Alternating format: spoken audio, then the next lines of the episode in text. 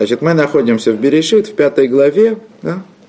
и 28-й посуд. Просто мы на него зацепимся, потому что тут появляется значение.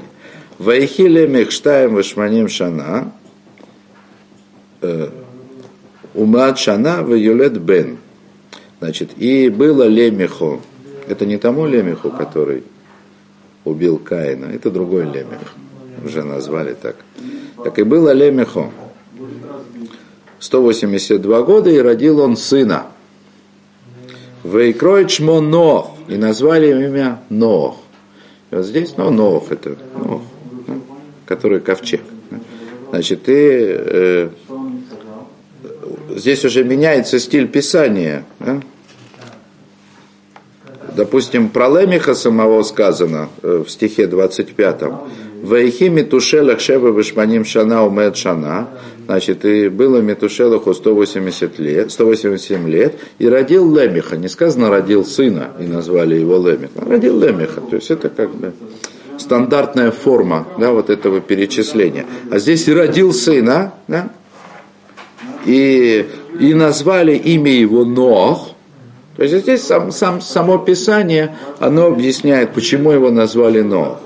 Лимор, зе янахмейну, мимаасейну, умеецвон едейну, мина адама ашер арара ашем. О, значит, что значит имя Нох? Э, надо сказать, что значит, перевести каким-то образом. А на это как минимум есть два мнения, да, как это у нас обычно бывает. Да? То есть есть, которые говорят, что Нох это от слова Нехама, Минахим. Да? Есть такой, ну это отдельное имя, кстати, Раша об этом говорит, Минахим. Минахим это утешающий. Нехама утешение. То есть как бы э, Сейчас сначала это прочитаем по этому варианту. И назвали его имя Ноах, да, как бы говоря о том, что он утешит нас от э, дел рук наших, как бы это, ну, это Всевышний говорит, да. То есть, хотя понятно, что это только с точки зрения человека, а не с точки зрения Всевышнего, да, но как бы в том, как мы восприняли бы тот мир, Всевышний должен был бы пожалеть о том, что этот мир создал. То есть ничего хорошего не получилось. Адам согрешил. Да? Каин Эвеля убил. Дальше там, значит, по линии Каина просто свои кошмары начались, да, там соответствующие. Мы еще как-то к ним вернемся, значит, будет у нас повод для этого, да. После долгих страданий и мучений, после 130 лет перерыва, значит, Всевышний дал Адаму, но другого сына, да, вместо него. И что произошло? Сын сына, то есть внук, основал идолопоклонство, да? Тоже мы его сегодня обязательно упомянем. Вот. То есть все плохо. Но то, что мы читали, то, как плохо было до сих пор, это еще не... Это еще мы не все знаем. Вот. Так вот. И только Нох, да? то есть это была Нехама, да?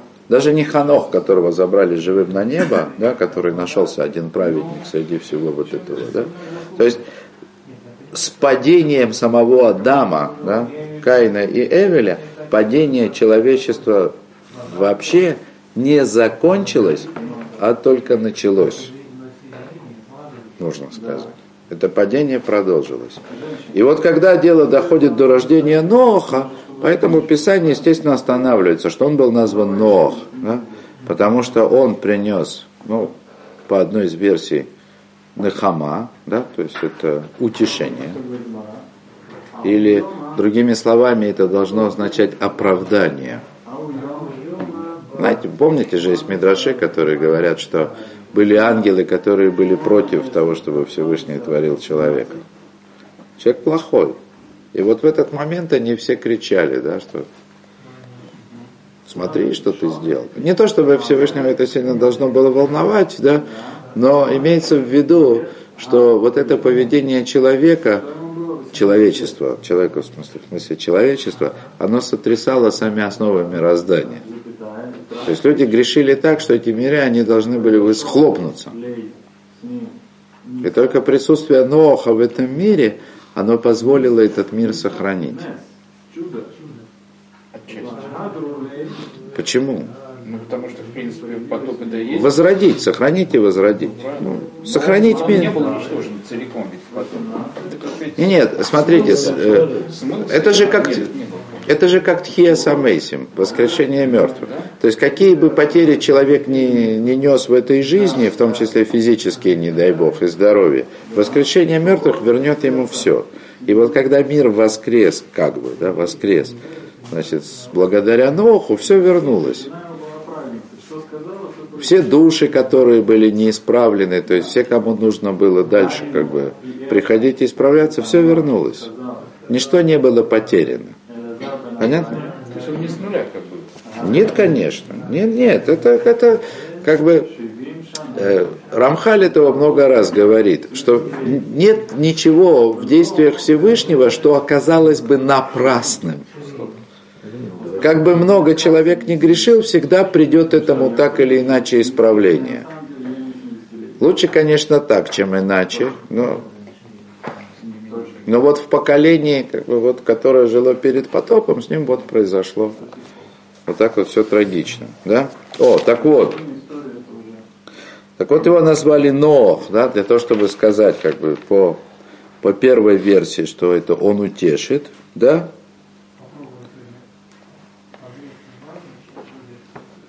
Вот. Утешение. Мимасы умяцебон едейну. Значит, от дел наших и от м, Ицбон едейну. Сейчас вам скажу. Печаль, гнев. да.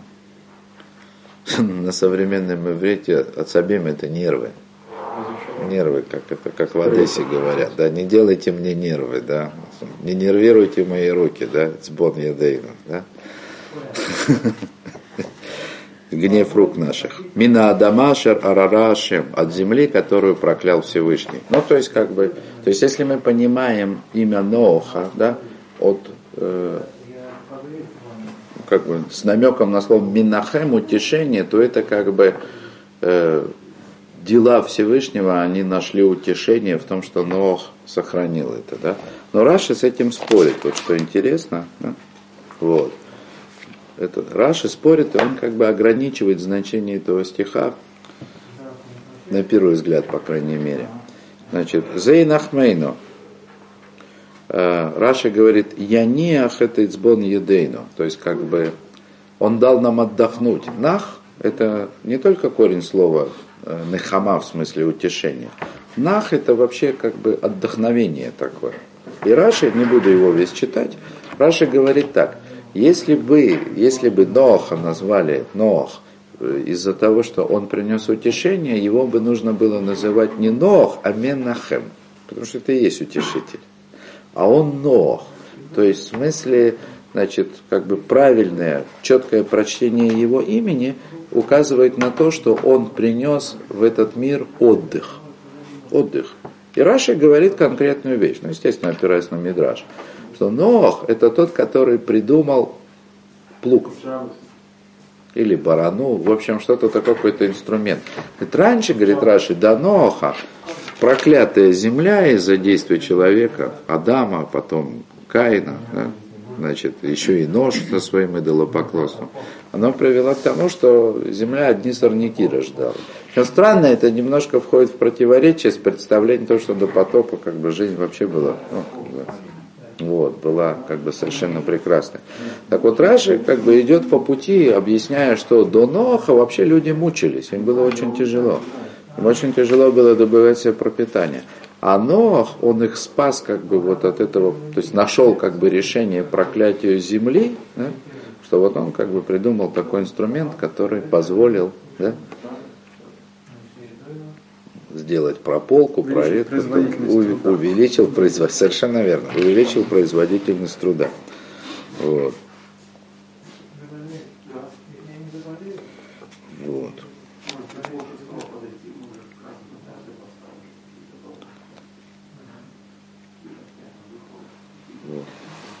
Ну и дальше мы перейдем на на 32 стих. Ваи Нох бен Хамеш Меот Шана, Ваилет Нох это Шем, это Хам, Вет Яфет.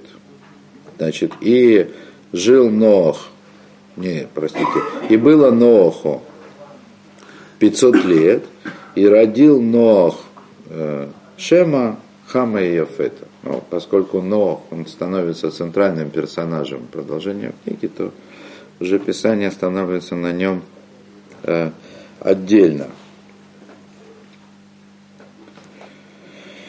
Ну, тут есть вещи простые, тут как бы и говорить не о чем. То есть старшим сыном Ноха был Яфет, хотя перечисляется Шем, в силу того, что Шем был самым праведным из них, то есть и заслужил. Вот, то есть он перечисляется первым. Но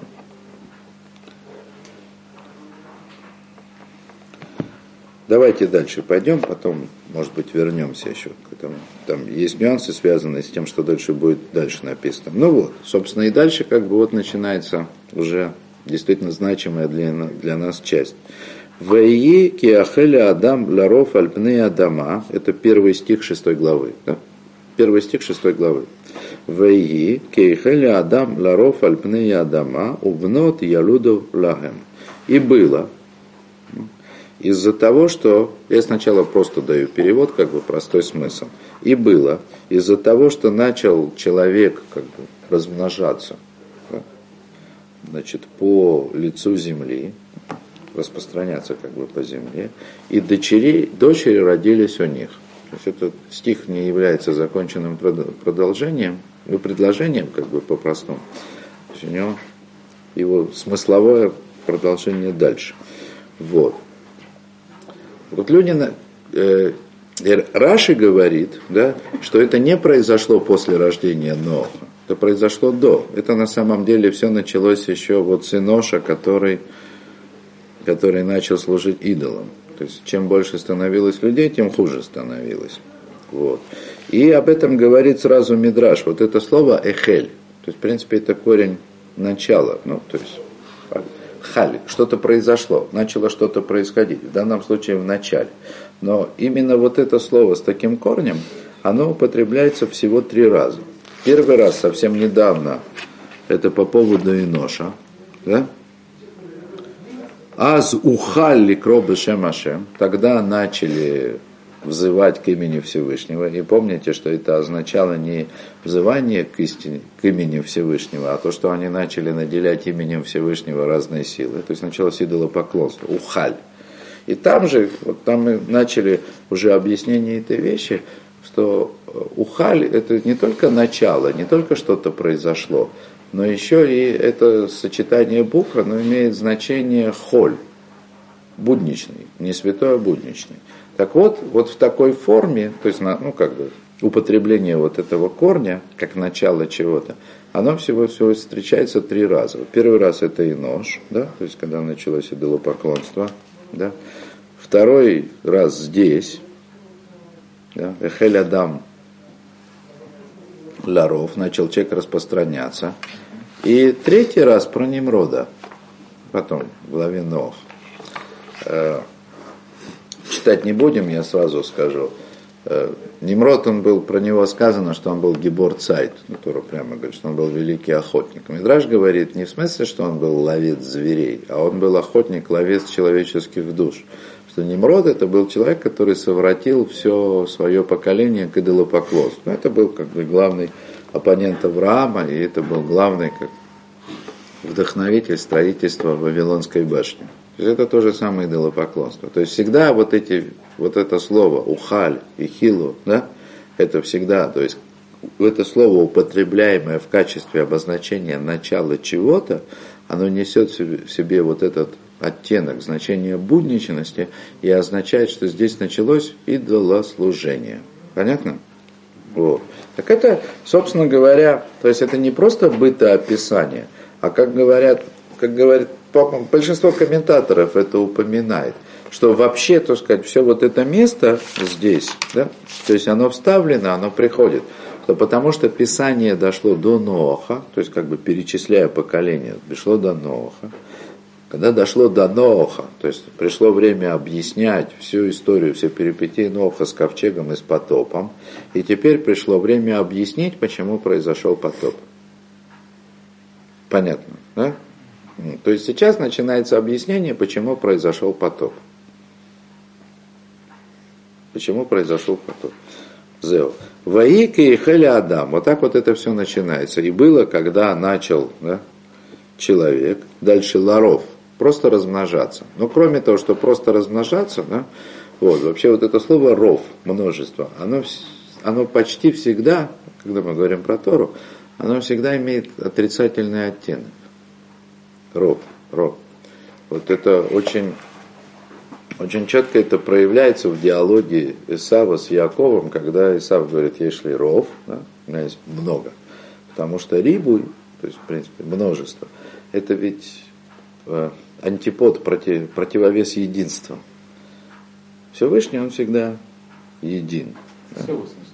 Целостность, да. Как Яков, который, если коль, у меня все. У меня есть все.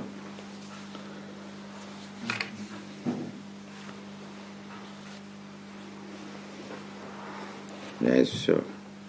То есть человек, он богат не множеством, а гармонией. Это настоящее богатство человека.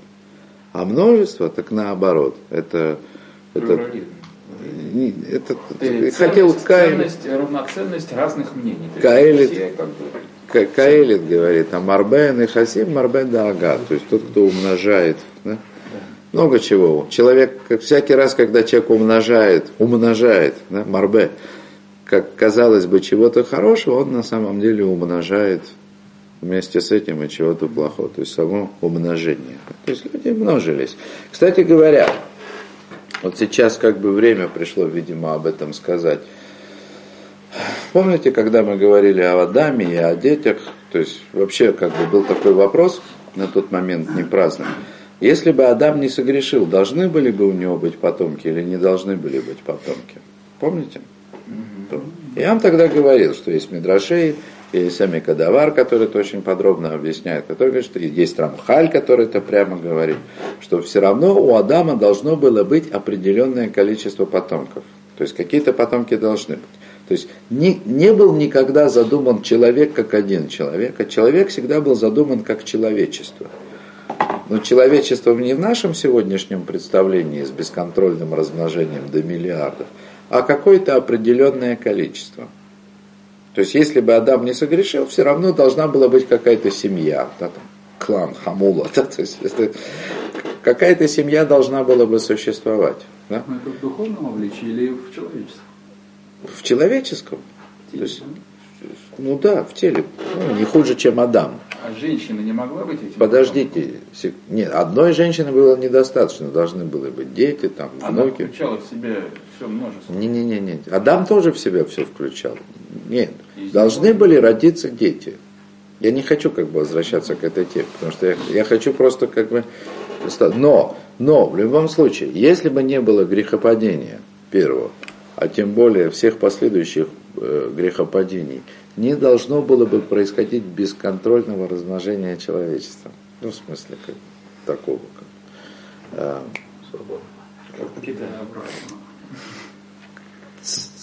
цепная реакция, да, то есть как она, деление. Взрывное деление. О, так вот, вот, э, и вот ров, да, то есть люди начали как бы раз, размножаться взрывным способом. И само по себе вот это явление, это признак того, что что-то тут не все в порядке.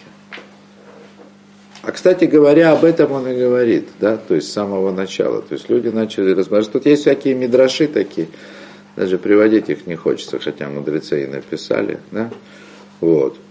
Вот ров плохое слово, да, в любом случае. А, еще, еще, значит, есть Талмуд, в смысле Гемора приводит мнение для того, что значит ларов. Есть, есть мнение в Геморе, которое говорит буквально, так сказать, для, для работ. Гемо, нет, это Мидраши есть, или Гемора, хоть не помню. Ну, не важно, там Раби Йоханан, да. Там э, Амараим это говорят, да.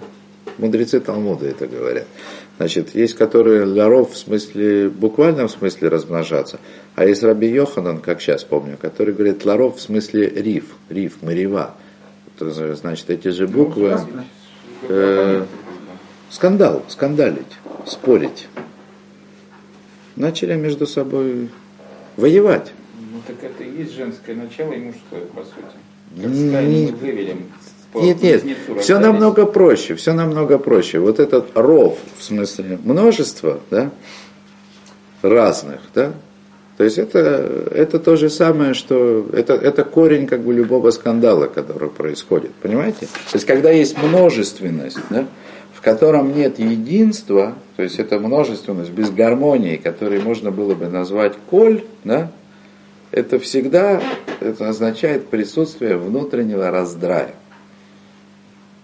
скандал. То есть ров, он всегда, он в себе противоречие несет. Понятно? Это вот буквально как бы вот это ров и риф, да, то есть они составлены из одних и тех же букв. Да? Вот это вот, вот.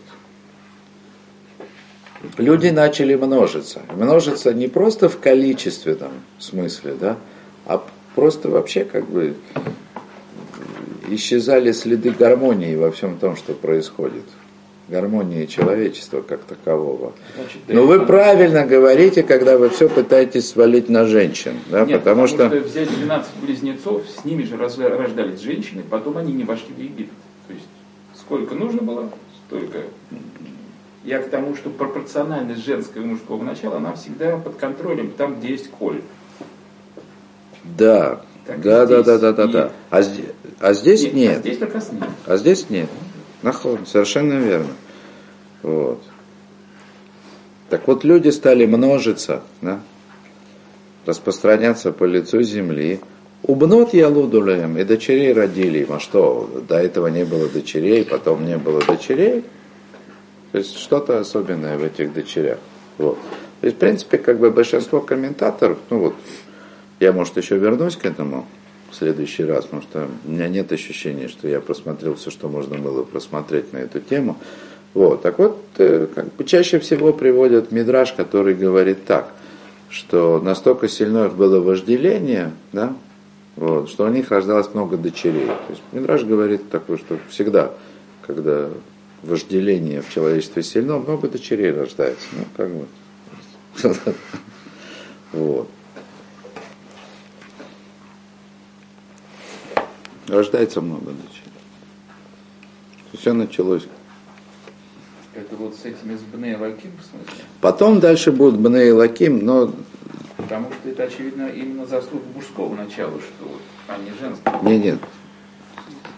Что рождалось много дочерей. Вот. То есть это, ну, это один из комментариев, да, то есть есть, есть Алших, который как раз он хочет избежать этого комментария, он говорит так – невозможно себе представить, ну то есть он не согласен, несмотря на то, что это Мидраши, говорит, я не согласен с тем, что все это происходит, что эти дочери здесь упоминаются из-за того, что потом это, что, что это все началось с разврата и привело к разврату, значит, с Бней Элаим, то есть с этими сынами Божьими, как бы, да, там, или сынами сильных, как бы там это ни называлось. Да? То есть он не считает, что вот эти дочери, они здесь из разврата. И он объясняет что-то другое, чего я признаться, пока не понял.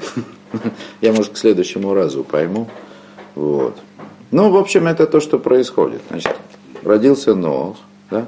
Значит, Писание обращает на него особенное внимание, потому что это дальше, как бы, то есть это вот корень спасения человечества. И с рождения Ноха оно говорит о том, то есть описывает ситуацию, до которой это самое человечество дошло, почему заслужило потопа. То есть дальше, в общем, все плохо. Ну, в следующий раз мы продолжим. Спасибо за внимание.